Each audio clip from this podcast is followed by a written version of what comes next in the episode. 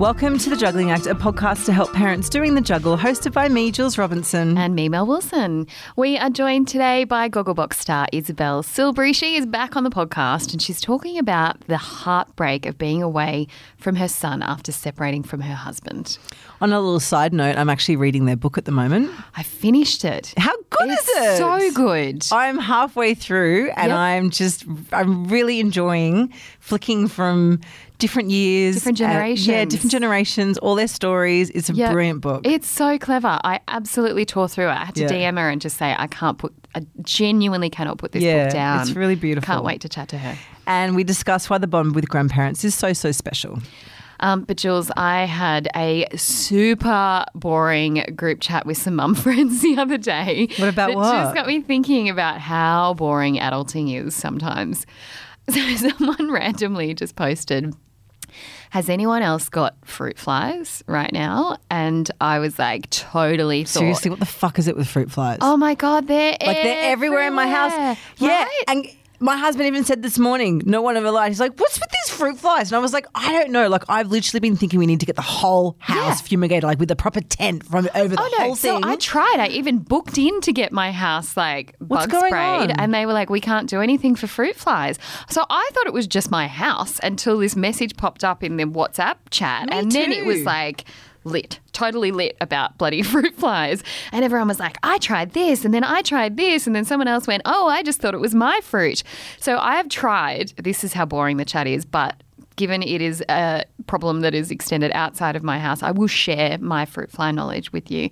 So, some people were saying that they'd been covering their fruit and that hadn't quite worked. So, I looked up a couple of natural remedies, and the one thing, there's two things that worked. The first thing that worked was a bowl of apple cider vinegar with a couple of drops of dishwashing liquid in it. Just leave it out wherever they. I wonder who invented that. I'm just going to try this today. I always wonder that. I'm like, how did that happen? uh, and it becomes like this morbid fascination where I'll wake up the next morning and be like, ooh, how many bugs are in there? Uh, and then that stopped working for a bit. So then I tried leaving out a bottle of wine with just a tiny little bit of wine in the bottle. And Is that really hard for you not to drink it it? killed me. it killed me. You have no idea.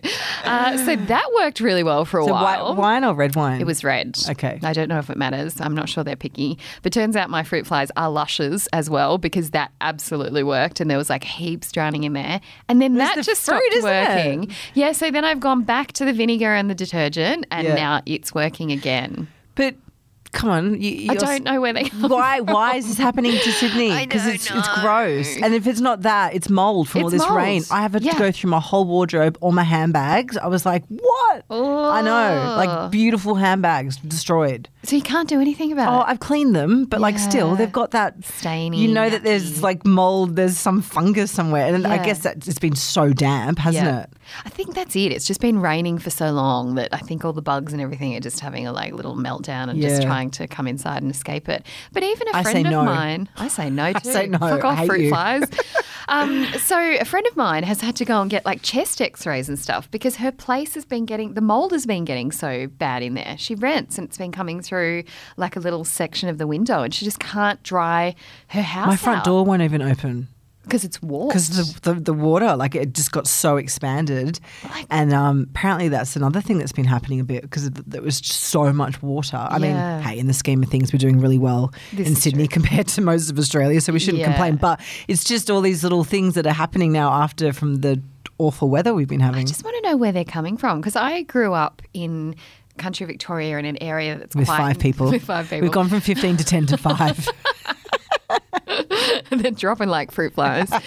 so it's quite near uh, an orchard area. So it's not too far from Mildura. So it's where there's a lot of like um, whatever you call them farms that grow fruit, oranges and you know apples and all that kind of stuff. So there's fruit fly exclusion zones around. So you can't take fruit from certain areas on the road as you're crossing. And there's bins on the side of the road where you have to stop and throw them out. And it was always really interesting because some kids who came to my school lived across the border, and that was a fruit fly exclusion, exclusion zone. So they could never bring fruit in their lunchbox because you had to chuck it out at the border. Oh my god! I never used to take I it that love the rules and regulations of country bumpkin land. Sounds riveting. banana here. It's quite serious for them if like they get a fruit fly infestation. And now I get it. Now I understand. Imagine if you just went to a vineyard and there's all these bottles of empty Bottles of wine. like, yeah. Just drink that all day. Coming up after the break, we're joined by Isabelle Silbery on why she applied for her family to appear on the TV show Gogglebox.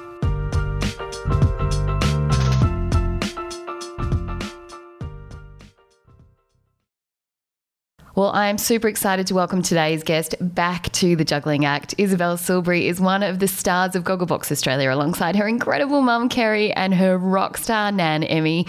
And now the three generations of amazing women have released a memoir that I could not put down. It is called Out of the Box, and Izzy's with us now. Hello, lovely. Hi, thanks for having me on. Oh my goodness. I couldn't wait to get you back on. Uh, honestly, and as I said to you off air, this is not lip service. That book, I just adored the perspective of all three of you from the three different topics. But how did you come up with the idea? Because it kind of ties in nicely, but it's also your separate stories. It's it's really clever. I've never read anything like it. Yeah, it's a pretty unique book. I mean, it all started with me helping Emmy with her memoirs um, back when I was pregnant. And yeah, I was just really passionate about getting her story down. She has such an incredible life story just in itself, just to have in our family. Um, and then fast forward all these years later, we got approached by a publisher, a female publisher who was just saw a vision of, of the three of us and an interwoven memoir, not like a boring historical one, but yeah, some, a memoir where we could tackle like certain issues and the female shared experience and and have our three different points of view on it. Yeah, because it's not chronological, eh? even though it sort of starts off, I guess, with your childhoods, but then it does kind of cover off topics like relationship and career and money and sex and all of those kind of conversations that women should be having. But I also loved that you talked about why you wanted to apply for Gogglebox because we don't see women of your mum and your nan's age. And I just love that you're Nan just feel like she's been given a voice again and that she's relevant and that someone wants to hear what she has to say. And I had such a close relationship with my own Nan and it really took me back into that space. She's sadly passed away now, but she's also from country Victoria, not too far from Mildura, where your nan grew up. Uh, and it just, I don't know, left me with a like a gorgeous, warm, fuzzy feeling and wanting to pass the book on to my mum, first of all, but then all of my gorgeous girlfriends. And there's not really a question there. It's just, that's just a statement. yeah. And some people are describing it like a tapestry of, of stories like passed down the generations. And you know no matter what what family you come from we all have it right? And you know i think it's just even writing the book altogether was a reminder of you know valuing the the generations who have come before us. Um, and if they are still alive if we're lucky to still have them you know to start having these conversations and questioning them. And they've just got so much to tell and to share. And yeah it's just I hope that it kind of inspires other families to start doing that. Yeah, absolutely. I'd love to know. You talked about when you sort of started writing it together. How did that process go? Because I wondered whether you all sort of went away and wrote separately, or whether you wrote one chapter each and then came back together, or did you just read what the other had written right at the end? How did it all work?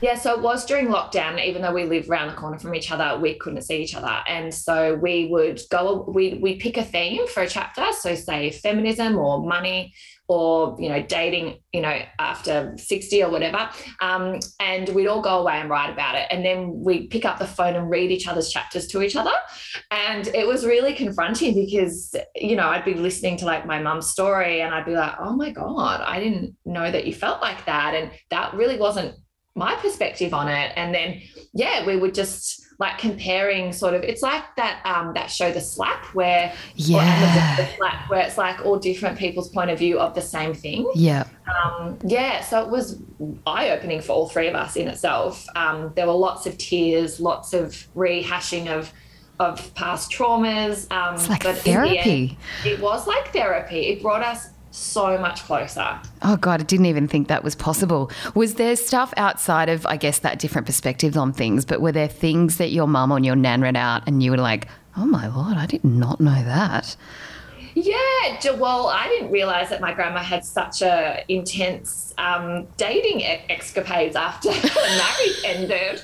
Um, I didn't realize. I mean, you know, she was making up for lost time. She was, you Go know, she girl. Was a, I loved that when she got married, and she yeah. married to work out, and, and out she went. And I was like, oh, I'm so proud of you, because um, a lot of women of that age, you know, she was 50, just don't think that they're, they're worth, done. Yeah, they're done and yeah. they're not done. No, just starting to live life. What is it? 50's yeah. the new 30? That's what I'm going with. Um, so it sounds like it was quite a cathartic experience for all of you. Was it was it difficult though in some parts? Was it was there kind of bits where you had to stop and think like, do I want that in there? Do I want to rip that scab off? Yeah, it was. It was hard. And because, you know, I think all three of us talk about our marriages breaking down. And so, you know, reliving and rehashing you know those raw emotions when all three of us have sort of processed it and you know have have come out the other side as different women now. But you know um just even thinking as the daughter you know how much it hurt my mum and my grandma seeing me so upset and you know you just feel all the guilt and then like oh, you were holding it together to support me, and I was trying to protect you, and it's all this like mother daughter protection. And oh, so complicated. Yeah, yeah. That mother daughter relationship, it really is a complex one. And now, as a mother of a daughter, whether of a girl myself, I can see that kind of playing out, and that yeah, the you're right that just the way that you view things and the different ways that you approach things, not just even from a personality perspective, but also a generational perspective. Because I know my my grandmother gave up her firstborn for adoption and then my mum got pregnant really young with me. And so and then you're like you said you're kind of almost conscious of the patterns that have gone before you then when you're living your life. I know you sent me a dm asking me when i first started reading it which bits of the book really resonated and i messaged you back and said when you talked about the heartbreak of being away from your son after you first separated and i was in tears reading those paragraphs because even though it was five years ago for me, it's still so real and it's still something that I go through five years later every single time the kids go to their dads for the weekend. Is that something that you've managed to come to terms with, or is it something that is still as raw for you as the you know first time you had to do it? I wouldn't say it's as raw, but I don't think I'll ever be okay. yeah. It. Um, it just it makes me cry even now. Yeah. You know, um, just you know the Easter's, the Christmases, the the you know the first footy games and, and, things like that that I'm I never thought that I wouldn't be there for. Yeah. you know, even just just coming to terms with the fact like any separated parent that's sharing their kids, it's like I'm only going to get half of his life that mm. I get to see and be there for, and that's just not what I you know signed up for when I had a child. Um, and it's really hard but i i just yeah focus on what i can control. And when he's with me i really make the most of that time and i really don't take it for granted. And i reckon i don't know about you i'm a better mum when i'm with him because i've had some time 100% off. yep. Yeah Totally. I'm with you. I try to focus on those silver linings because I'm like, well, that time away from you gives me that chance to reset and I can do a little bit of cooking or get the cleaning done or the groceries, like all that boring stuff, so that when you are with them, you are yeah. 100% present. But you're right. You don't go into having kids to only spend 50% of your time with them. And and seeing you kind of well up then i just dropped my son off at school this morning and I got teary just watching him walk off because they're going to their dad's this weekend. Yeah, and it's yeah. it's the same thing. I'm like, I'm not going to see you for three days now. And while on one hand it is nice because I can have lunch with my friends and I can yeah. you know go and do stuff for me, it still just doesn't feel natural right. to be Absolutely. walking away from your child no. like that. It, it, I don't think it will ever feel normal, like or okay. Even yeah, going on holidays without him um, having family over for dinner without him, you know, going to like other people's family barbecues and they're like, oh, is Lulu not here? And I'm like, no, he's not, you know, yeah. and I'm like, I should have, I should be here with my kids. Like, yeah. Totally. I feel you. But you just got married again in Feb. The photos are so divine, and and asking for a friend. Did you ever think way back then that you would ever meet an amazing man and, and walk down the aisle again? I think I was quite pessimistic and and probably quite realistic too. In that, for my future and for my child's future, I wasn't just going to let anyone in this time. Like yeah. I was like, no, no, no. The like, bar has been raised. People, just letting you know. High. And also, was really, I really enjoyed my life, like my single life. I enjoyed, you know, being a single mum and, and try, you know, managing my life the way I wanted to. So meeting, yeah, Alex was just like, I was like, well, I like, I, I like him, but you know, he, this has got to be pretty good for mm. him to be introduced to my kid and for this to be a, a thing. Um, and yeah, I didn't expect it to be, and it, it was, and just to see how he interacts with my with my son, I was just like, tick you know? Um, if if if there's anything i can do for my son is is have a great relationship with him but also if i can bring in a male role model that i wish you know for him and if that's going to make him a better better boy and a better man i'm like all for it. Yeah i agree and also just to demonstrate a really good positive healthy relationship, relationship, between me and my partner. Yeah. yeah. I know. It's so refreshing, I think, almost when you have been married and you have had a child, because from my perspective, it feels like it takes that pressure off. And so then suddenly you're like, well, anybody that I spend my time with now, like I really want to spend time with them because I, I'd said to a friend, I think dating now as a single parent and meeting someone is like the icing on the cake. It's not the whole cake. And I think sometimes you can slip into that pattern before you've had kids or before you get married married because as a woman you kind of got that that clock ticking and and you know I'll admit it I made a bad choice that didn't end out the way that I thought and now your what you want out of a relationship completely changes and I think like you just mentioned you know it kind of took the pressure off, I guess, away because you were like, well, I don't know if this is going to be a thing. And then it was. And I remember last time we spoke, I'm still laughing about how we were saying like it's so funny how guys would be like texting, you know, when you're dating and they'll be like, "What are you eating tonight?" And you're like, "Oh fuck, like leftover pasta that my kid didn't eat while I stand here in my trackies." like it's actually sexy. not sexy. Yeah. It's so funny dating as a single parent. It's very weird. Um, but I'm so happy for you. The book is amazing. You have so many incredible things going on, your, on in your life. And please give my massive congratulations to your mum and your nan because the book is fabulous. Um, do yourselves a favor, go out, grab a copy just in time for Mother's Day. It is called Out of the Box. And you can also catch up on these three amazing women on the new season of Gogglebox, which is streaming right now on Foxtel On Demand. Izzy, lots of love to you and the fam. So lovely to chat to you again. You. Thanks, Val and Jules. Love you guys.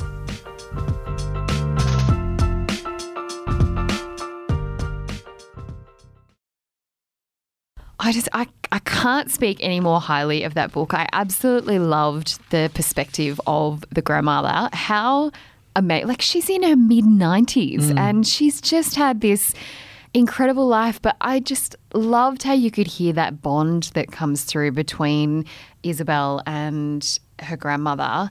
And it got me thinking about why that bond is so special between a child and a grandparent because I've talked about this before. I'm super, super close to mm. my grandmother on my mum's side, my mum's mum.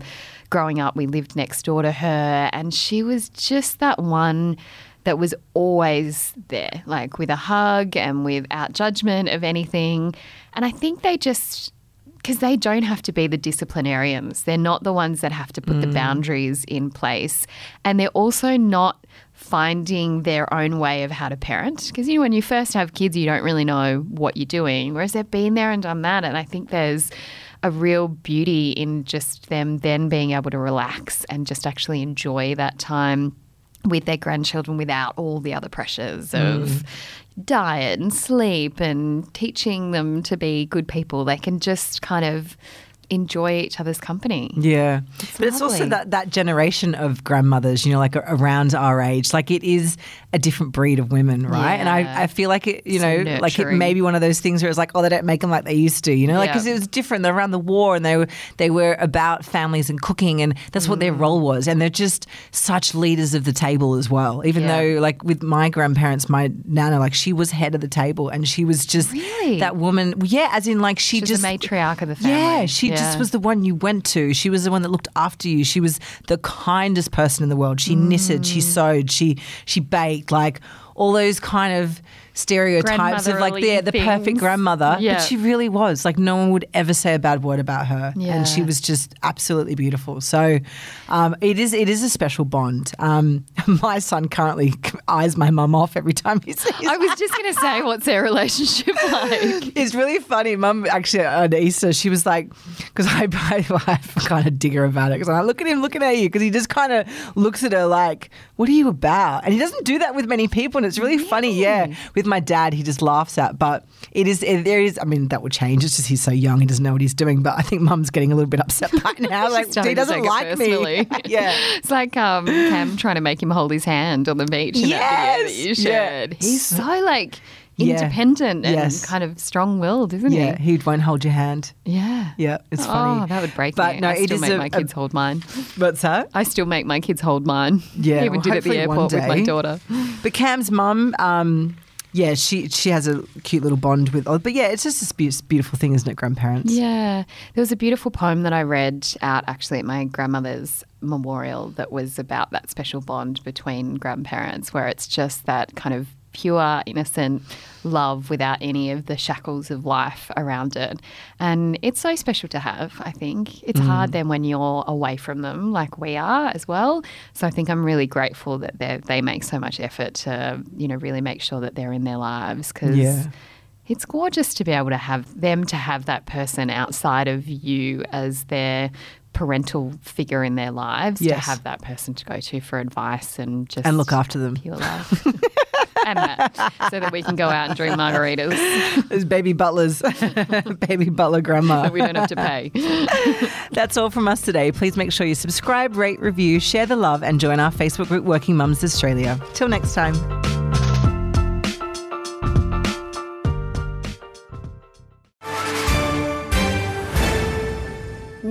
Doesn't have to be boring. The Brits have given Prince Harry a new nickname after yet another tell all interview. Oh, God, is it the Ginger Whinger? Let the team at news.com.au get you up to speed each day with their podcast, From the Newsroom. A couple were busted joining the Mile High Club. Well, I guess they can't fly Virgin anymore. Politics, sport, red carpets, royals. Get all the goss in just a few minutes. Follow From the Newsroom wherever you get your podcast from.